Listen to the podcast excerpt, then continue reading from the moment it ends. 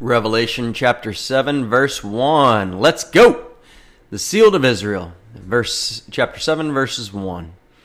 After these things I saw four angels standing at the four corners of the earth, holding the four winds of the earth, that the wind should not blow on the earth, on the sea, or on any tree. Then I saw another angel ascending from the east, having the seal of the living God. And he cried with a loud voice to the four angels to whom it was granted to harm the earth and the sea, saying, Do not harm the earth, the sea, or the trees, till we have sealed the servants of our God on their foreheads. So we go back to verse 1. After these things, after what things? After the things that we had just talked about. We went through the rapture. Church got raptured. We're in the tribulation. This is not actually happened yet. This is the future looking backwards. And now we're in the tribulation you had the uh, seals that were open. We just went through the sixth seal. We're going to see the seventh seal in a minute. And so after these things, I saw, this is John, I saw four angels standing at the four corners of the earth. Remember, there's angels, there's uh, cherubim are a form of angels, uh, seraphim are a form of angels, and they're standing at the four corners of the earth. Four corners. What when we think about directions, what does this bring to mind? North, south, east, west. A compass. And if you've ever heard in the Bible where he says that he loves you as far as the east is from the west, do you know why that's unlimited infinity? Because they never meet the expression if he would have said i love you as far as the north is from the south that would be that would have a limit. That would be finite because the north there is a defined north pole and there is a defined south pole but there is no defined limit to the east or limit to the west. So here we've got the four corners of the earth holding the four winds of the earth. So here we want to look at angels which symbolize nature, and here this represents the calm before the storm, like a hurricane. In fact, it's more like the eye of the storm, right? Because we've already seen his wrath beginning to be poured out through the seals that we just went through. And now there's a calm before another storm. And it's just going to get more and more. He's going to turn up that heat. He's going to turn up that volume. So here it's like a I have a, I have a hurricane where you've gone through it, you're in the eye of the storm, and now you're just getting ready for more. When we have calm during our lives, we should reflect and focus on God rather than focusing on self. God gives us so many circumstances that the major purpose of those circumstances is that we will keep our eyes on God and glorify Him and be thankful to Him, even in the midst of trouble. Because I can now look back in my life, now that I've been walking with Christ for about 13 years, and I can see Christ, what He's done, the situations He's put me in, the things I've learned, things that I've gone through, that now I can witness to a certain group of people in a certain way that I could have never done before if I hadn't before I had those experiences. Some people experience drug abuse or a relative with drug abuse. Some people experience cancer or a relative with cancer or death. Various circumstances that you have that you can share that if you didn't go through that experience, you wouldn't be able to share.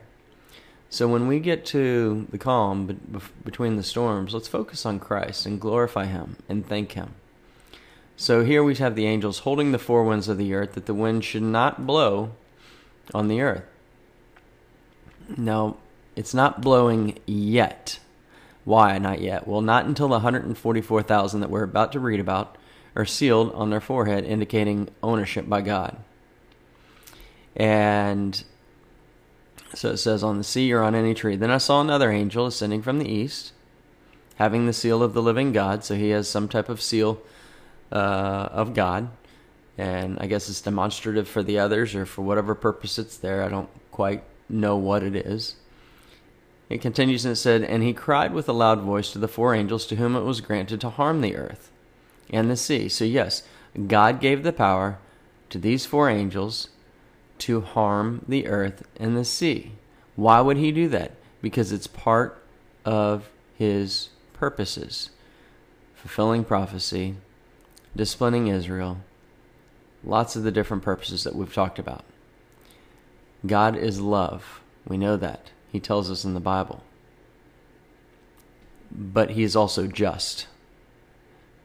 And you could look at a judge on the stand and say, Oh, he let that person go. Isn't he so sweet? Thank you so much for for giving me, you know, I got pulled over for drunk driving or I got in a fight and judge you you forgave me and you just let me walk out of here. Thank you so much. And then the person comes into the court after that and they rape someone.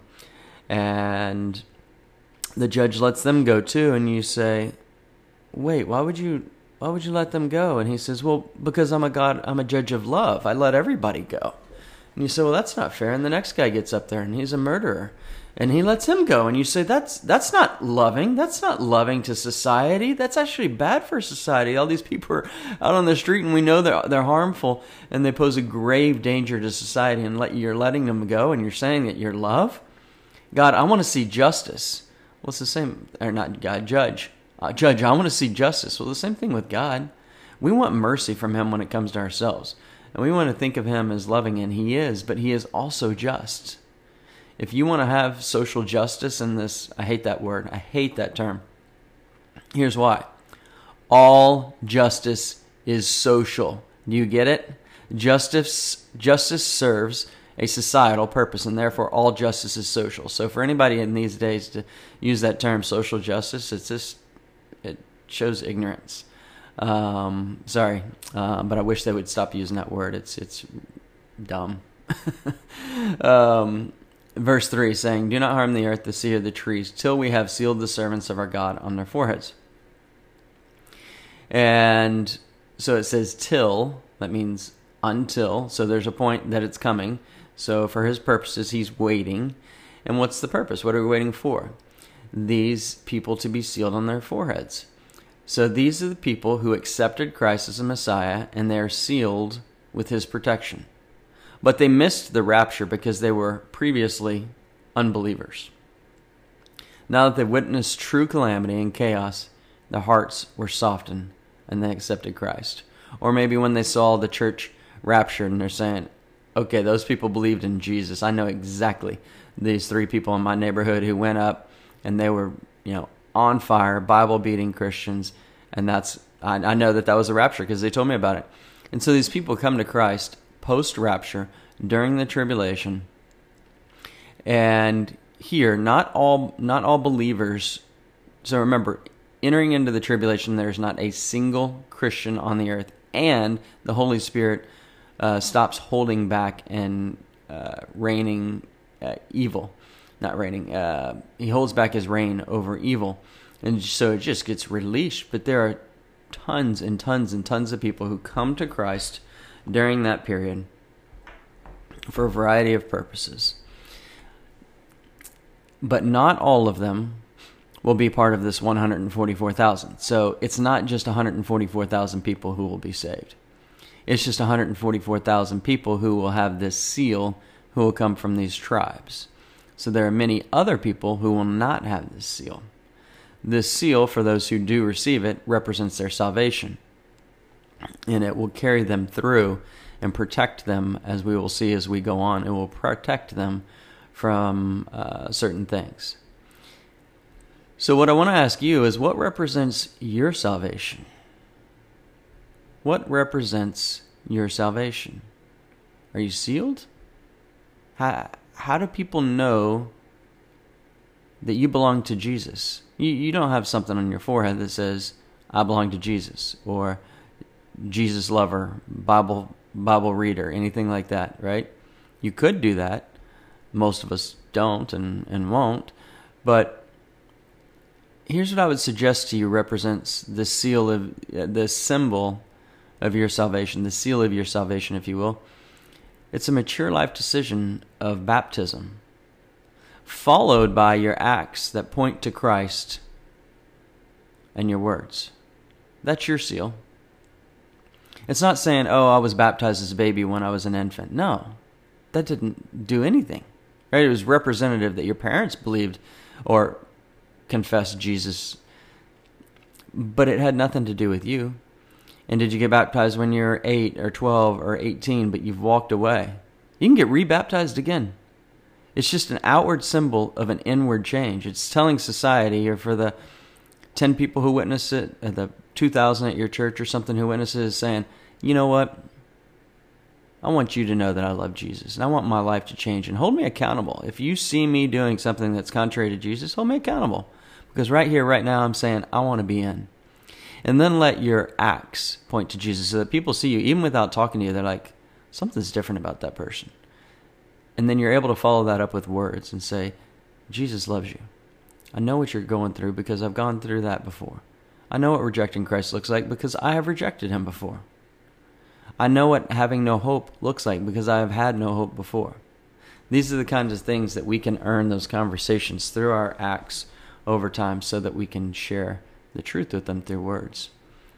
Ephesians 1:13 says, "In him you also trusted, after you heard the word of truth, the gospel of salvation, in whom also, listen to this, having believed, you were sealed with the Holy Spirit of promise, who is the guarantee of our inheritance until the redemption of the purchased possession to the praise of his glory. So I'll walk you through the back half of that, that verse, that back half of 13 and 14, because it says, having believed. So you were sealed with the Holy Spirit. Who, who, who gets sealed? Believers. Believers in who? Jesus Christ. And it's the Holy Spirit of promise. It's one that He promises to you. It says, Who is the guarantee of our inheritance? So he sealed you once you believed in him, and he's saying, I guarantee that I am coming for you. I guarantee that you will be with me in heaven. I guarantee that we will be together. It says till the redemption of the purchased possession. And I would suggest that that is the taking back title deed to the earth, as he's about to do at the end of the tribulation reclaim the earth from the prince of the air, Satan, to whom he gave temporary control for 2,000 plus years so far, but he's given him that control. So the seal is a divine marking of ownership. And it, and it says, sealed the servants of God on their foreheads. So it was on their foreheads. He clearly tells us exactly where that was. So we'll pick up in verse 4 tomorrow. Lord, I've been sealed. And it's because I softened my heart. You softened my heart. And I realized that you were God, that you're bigger than me, that you're smarter than me, that you're infinite, and I'm a tiny little finite person. As much as I think I can control things and know, think how smart and powerful I may be at times, Lord, you're God, and I'm just a human that you created. You created me to worship you. Help me to worship you and help those who are listening today to worship you. May we come to know you better today. If we struggle today, go through a trial today, Lord, help us just to say there must be purpose, Lord, and I'm trusting you. I'm pressing into you, and I'm trusting in your sovereignty, Lord. You are good, and you are God. In your amazing name, amen. Thank you so much for listening today. Now it's time to go and make disciples, to be the hands and feet of Jesus to show people who Jesus is so that we have the right to tell them who Jesus is. I'd encourage you to share this by social media, text, or email with someone who you think could benefit from learning more about the Word of God. Have a blessed day.